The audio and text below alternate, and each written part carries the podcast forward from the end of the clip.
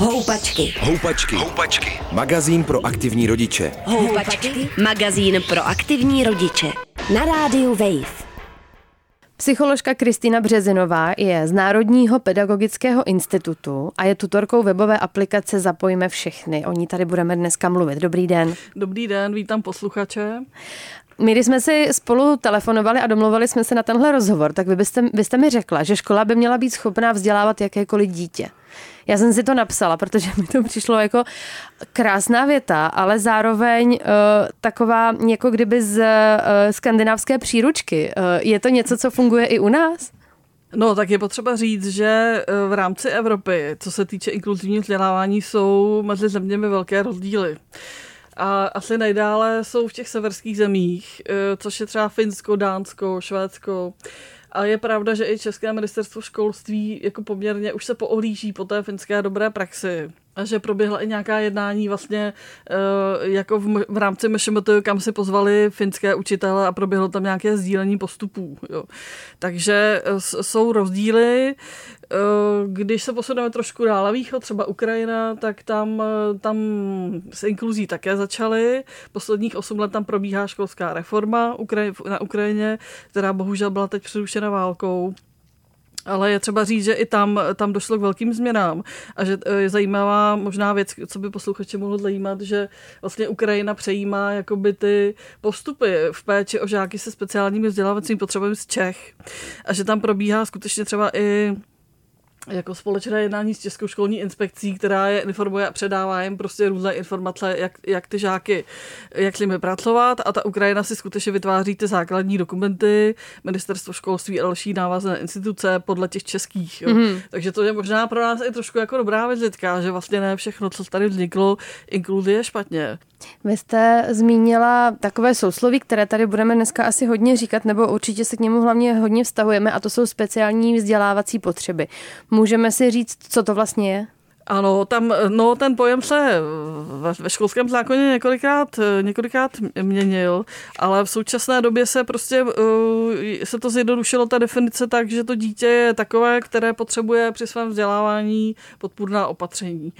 A ten nárok na podporná opatření může vzniknout z různých důvodů. Buď to tam je nějaký zdravotní problém toho dítěte, ale může se jednat i dítě z kulturně odlišeného prostředí, což může být třeba děti cizinci, anebo dítě ze sociálně tlevýhodněného prostředí. Mm-hmm. Takže to jsou takové tři druhy. Ono to dříve v tom zákoně bylo rozepsáno, ale teď se to takhle prostě vydefinovalo jednoduše, že, že je to jenom dítě, které má nárok na tu podporu, podpůrné opatření. A ta podporná opatření jsou asi jako hodně různého druhu. Ano, ty, ty se dělí do, pět, do pěti stupňů. A vlastně to podpůrné opatření Jenom aby si třeba rodič dokázal představit, co tam spadá, tak to může být asistent pedagoga třeba ve třídě.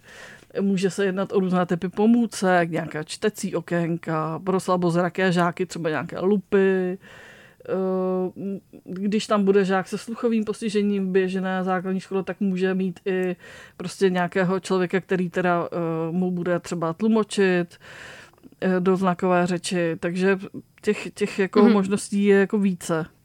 Vy jste tady zmiňovala, že některé školy v Česku jsou skvělé, co to znamená a jak jí třeba rodič pozná, když ví, že jeho dítě bude potřebovat k tomu vzdělávání nějakou pomůcku, ať už mluvíme teda o věcech, nebo pak to jde až teda maximum je asi ten asistent, jestli si to dobře představuju, mít mm-hmm, jako k sobě mm-hmm. člověka, tak eh, co to znamená vlastně skvělá škola? No, uh, já bych řekla, že dneska to hodně si ty rodiče předávají ty informace osobním kontaktem nebo nějakou zkušeností, že si jakoby v rámci lokality předávají informace. Ale myslím si, že rodič může mnohem víc uh, dívat se na tu školu z různých hledisek. Jo. Co bych určitě doporučoval rodiči, který má třeba dítě mm, já nevím, řekněme, s poruchou pozornosti, jo, ADHD třeba, nebo prostě porucha pozornosti aktivity, Doporučovala bych určitě zajít si na den otevřených dveří, tu školu si projít, podívat se, i nechat na sebe trošku působit to klima školy. Eh, všímat si, jestli ty rodiče, eh, jestli ti učitelé se zdraví, jak tam ti lidé spolu komunikují. Eh, určitě na místě některé školy nabízejí třeba nějaké semináře pro rodiče, přednášky, nějaký ředitelské kavárny a podobně, si tam i zajít a jako podívat se, jak, jak vlastně, jaká je tam otevřenost. Jo. Tu otevřenost vlastně rodič pozná už webových stránek školy, protože tam e, to už uvidíte, jestli jako na hlavní webové stránce mám jídelníček, hrášková polévka a já nevím, a pak je všechno zamčeno. Vlastně běžný někdo zvenku se tam k ničemu nedostane. A nebo je tam napsáno, jsme škola, která vítá rodiče, napište nám, tady máme konzultační hodiny jednou týdně pro všechny rodiče, prostě obraťte se na nás, nebo eh, jo, už jenom, je jenom ta, ta otevřenost a ochota prostě komunikovat s těmi rodiči. Eh, stejně tak, když pošlu do školy e-mail, čekám 14 dní, než mi odpoví, nebo mi napíše někdo, že nemá čas a že možná později, nebo, nebo mi hned zavolají, odpoví, vidím prostě ochotu se mnou komunikovat a řešit prostě třeba to, co já potřebuju. Hmm, to vlastně vůbec nesouvisí s rodičovstvím hmm. dětí se speciálními vzdělávacími hmm. potřebami, ale asi vlastně eh, tohle by bylo skvělé, kdyby dělali všechny školy. A kromě té komunikace eh, třeba ve vztahu k dětem, co ty nejlepší umí? Rodič by měl vědět, že na každé základní škole je takzvané školské poradenské pracoviště.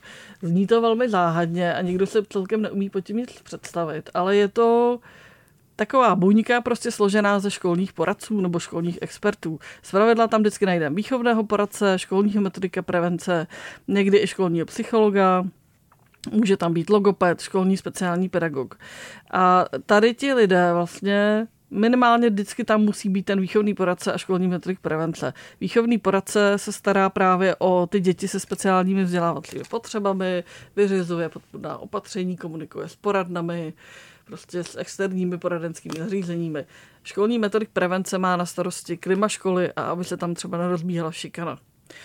Jo, takže to jsou dva takové základní kamery tady toho pracoviště. Pak se tam na to můžou nabalovat, pokud samozřejmě škola má k tomu finance, třeba i, že tam bude speciální pedagog nebo psycholog. A Ale... co, co, co to znamená pro rodiče? Tady ta buňka. Ano, tahle buňka je velmi důležitá, protože když máte dítě, které už má sporadny, nějaké vyšetření, že má problémy, tak ten rodič bude komunikovat s touto buňkou, s tím školním poradenským pracovištěm a tam bude dojednávat plány podpory, individuální vzdělávací plány, jak ta podpůrná opatření budou vypadat.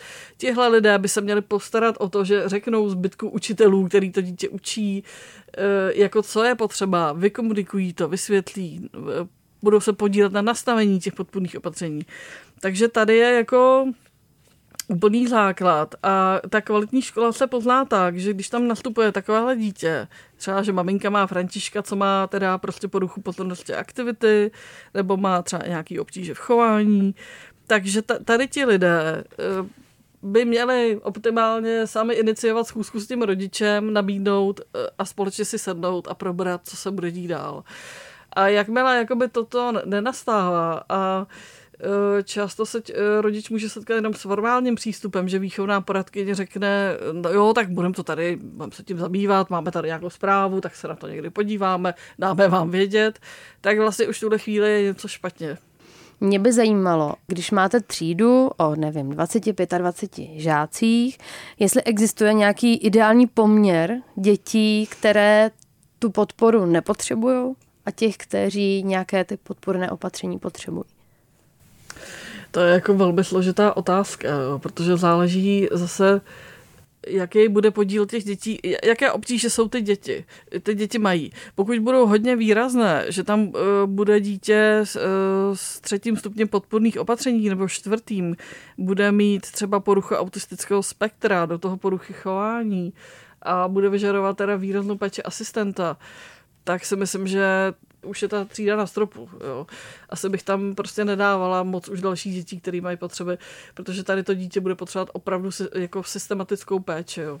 Ale samozřejmě můžete tam mít eh, eh, z mýho pohledu klidně pět dětí s nějakýma lehčíma poruchama učení, to si myslím, že se dá prostě uh, docela dobře zvládnout. Hmm. A když mluvíme třeba tady o, um, o tomhle případu, kdy jste říkala, že vlastně už u jednoho dítěte je ta třída na stropu, jak si můžeme představit tu hodinu, kterou vede teda nějaký pedagog a zároveň tam působí ten asistent. Jak to vypadá takhle Mm, všechno dohromady?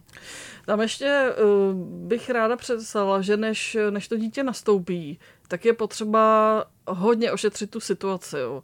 To znamená, na třídních schůzkách uh, rodičovských by měli optimálně přijít i ty rodiče tady toho dítěte, seznámit ostatní rodiče s tím, že tam takové dítě je, měl by tam být ten asistent, mělo by se říct, jak to bude probíhat. Je asi potřeba často i jako uklidnit ty rodiče, kteří mají obavy, že třeba ty děti budou tratit na tom, nebo prostě jako teď tam bude tady ten dítě třeba s, s poruchou autistického spektra, tak ty naše se nebudou moc učit a tak, tak je potřeba tady ty předsudky si o nich i jako promluvit.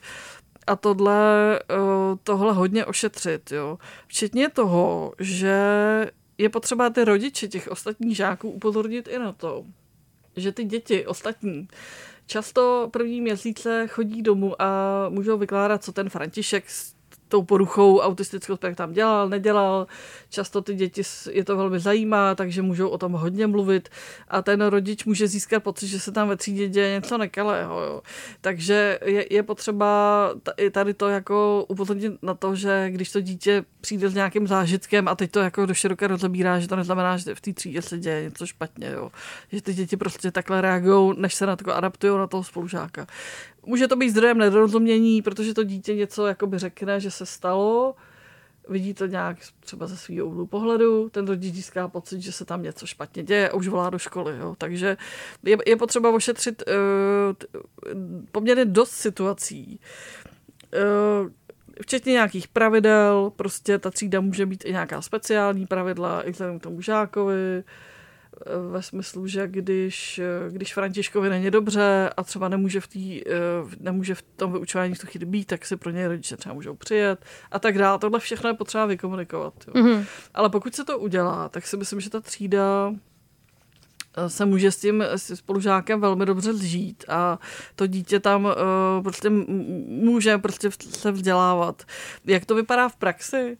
Uh, tam je to tak, že když je ve třídě asistent, tak uh, ať jako finanční prostředky jdou za tím žákem a ten asistent je přidělen, jakoby, co se týče financí žákovi, tak ale podle jakoby prostě legislativy podléhá třídnímu učiteli. To znamená, ten ho úkoluje a říká mu, co má dělat. A to může být různé. Buď tomu řekne, budeš u Františka, anebo mu řekne, pojď, ty se budeš věnovat zbytku třídy, nebo tady té skupince a já se budu věnovat Františkovi. Mm-hmm. Můžou si to různě prohazovat. On je opravdu podřízený toho učitele, takže e, není to tak, že by ten asistent seděl s Františkem v zadní lavici a případně ještě v kabinetě, což je teda dost, jako za mě špatná praxe, ale prostě může se to různě prostřídávat. Můžeme si tady říct no. třeba z vaší praxe, jaké typy těchto těch soužití opravdu v životě fungují, jaký třeba vy znáte? Víte co, ty děti se to musí učit. Jako to soužití s tím dítětem, který je jiný, je potřeba se učit. Jo.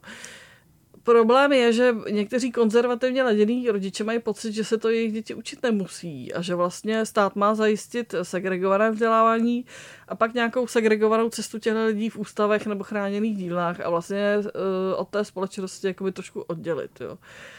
To je, si myslím, dost milný přístup, v těch zahraničních školách je to úplně jinak, je tam mnohem větší tolerance prostě k, k jinakosti.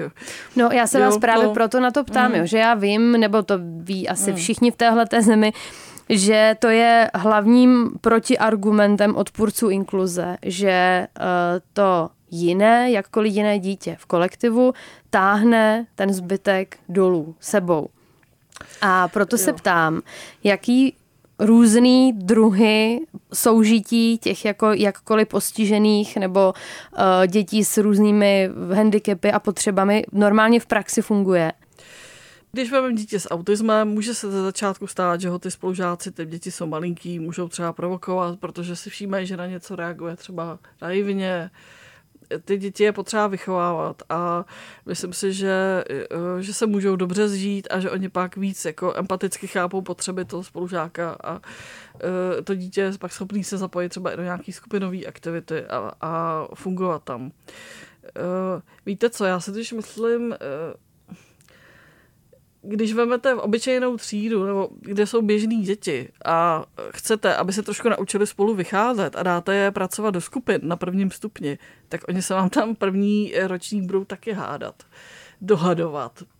Nadávat si i třeba tohle, jo, to jako, jako nemusíme si to malovat na růžovo, budou, někdo se tam bude prosazovat, někdo urážet, prostě, eh, protože oni se to musí naučit, naučit a to trvá, jo. jak spolu vít, eh, tady toho spolužáka nemám ráda, ale jsem s ním ve skupině, musím s ním komunikovat, protože to mám tak zadané, musím se naučit toleranci a v čem je to zas až tak omotlený, když tam sedí dítě s poruchou autistického spektra, spektra, které má taky ně, něčem zvláštní reakce a já se potřebuju na to adaptovat a přemýšlet, co ten člověk potřebuje. Ty děti se učí empatii. Jo. A vemte si, že když máte běžnou základku a takové tady dneska jsou, kde se učí frontálně, kde přijde učitel, odříká tu látku, odejde. Ty, to dítě sedí každý sám v lavici nebo ve dvojici a nemají příležitost se zžívat, komunikovat, spolu učit se kooperovat tak vlastně odcházejí úplně tady bez těch znalostí, jo. A pak, pak to jde na střední školu, kdy to dítě se bojí říct ten názor, protože se to neučilo, ve skupině je pasivní, protože neví, jak má spolupracovat. Může se to přesunout až na vysokou školu, kde ten vyučující také zase spíše očekává, že ty studenti budou plnit něco, neříkám, že na všech školách, ale dneska ještě v Čechách jsou takové vysoké školy. A uh, ty lidi si myslím, že odcházejí vlastně neuvěřitelným způsobem ochudlený o nějakou kapacitu uh, s lidma vít. A bohužel prostě já musím mít ještě jako ideál, že se to odráží i na společenském klimatu, kde pak vy vidíte to, že v televizi nebo rádiu je nějaká veřejná debata, zavolají tam lidi a vlastně eh, třeba někteří z nich urážejí ty oponenty, vidíte, že neumí komunikovat, neumí ten koncenzus, neumí naslouchat. Já to nechci dávat úplně jako do přímé souvislosti, ale jenom tady prostě vidím nějakou linii, jakoby, že já potom i ve svém životě budu víc rozumět, nebo budu tolerantnější, budu rozumět druhým, budu jim víc naslouchat, nebudu se potřebovat urážet, nebudu druhý lidi potřebovat urážet a budu eh, schopen vést nějakou kultivovanější debatu. My jsme slíbili vlastně, no. že dneska taky představíme eh, webovou aplikaci Zapojíme hmm. všechny CZ. Co to je? Ano. Respektive ona má několik úrovní pro eh, zřizovatele školy, eh, pro rodiče, tak právě pro ty rodiče by mě to zajímalo, mm-hmm. co jo, z ní jo. můžou mít. tak ta aplikace vznikla v rámci projektu Podpora společného vzdělávání v pedagogické praxi. Ten projekt začal vlastně eh, téměř i hned poté, co byla schválena v roce 2016 novela, nebo prostě změnila se legislativa ohledně inkluzivního vzdělávání ten portál byl vlastně, uh, s tím přišli kolegové Tomáš Machalík a Vladislav Ginter a sestavili ho trošku podle britského modelu. Prostě se podívali, jak vypadají uh, tady ty, ty servisní služby pro učitele a rodiče v Británii a víceméně se to podle toho do značné míry na základě inspirace udělalo. Ten web uh, slouží hlavně učitelům, a protože prostě uh, se nám zdálo, že tady eh, chybí hodně uh, takových praktičnějších materiálů pro učitele do výuky, nejrůznější manuály, postupy, metodické listy, je to, co si ten učitel může vytiš, vytisknout do výuky a hned s ním pracovat. Tak jsme šli tímhle směrem. Nás čtou hodně asistenti pedagoga, kteří si tam taky chodí prostě pro nějaké jako postupy, jak pracovat s žáky. A máme tam příspěvky i pro rodiče. Rodiče tam najdou uh, hodně věcí právě ke spolupráci se školou, ale třeba k věci k zápisům. Uh, to je teď no, aktuální. To je teď aktuální, no. Takže a jako um, už jsme udělali nějaké rozhovory s rodiči dětí se SVP jako se speciálními vzdělávacími potřebami, ale ještě plánujeme další rozhovory podcasty právě.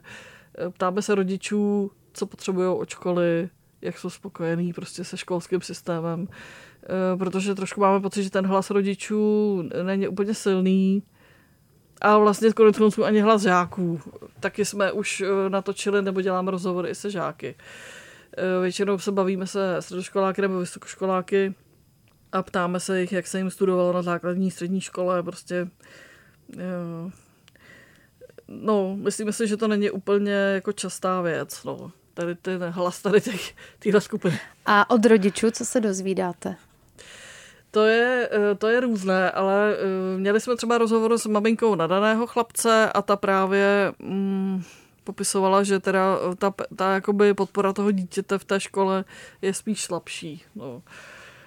Přestože třeba v médiích nebo mluví se o tom, že ty rodiče jsou často jako konfrontační a tak a jako s tou školou jdou do konfliktů nebo se obracejí na inspekci, Eh, my jsme zatím spíš mluvili s rodiči, kteří eh, nechtěli jakoby tady jít do těch sporů a třeba to řeší, takže přehlašují ty děti na jiné školy, pokud nejsou spokojení. No. Spíš volí takovou spíš defenzivní taktiku. No. Psycholožka Kristýna Březinová z Národního pedagogického institutu přišla do dnešních houpaček. Děkuju. E, taky děkuju. Naschledanou. Houpačky. Houpačky. Magazín pro aktivní rodiče, který sebou můžeš vozit v kočárku. Přihlas se k odběru podcastu na wave.cz lomeno podcasty a poslouchej houpačky kdykoliv a kdekoliv.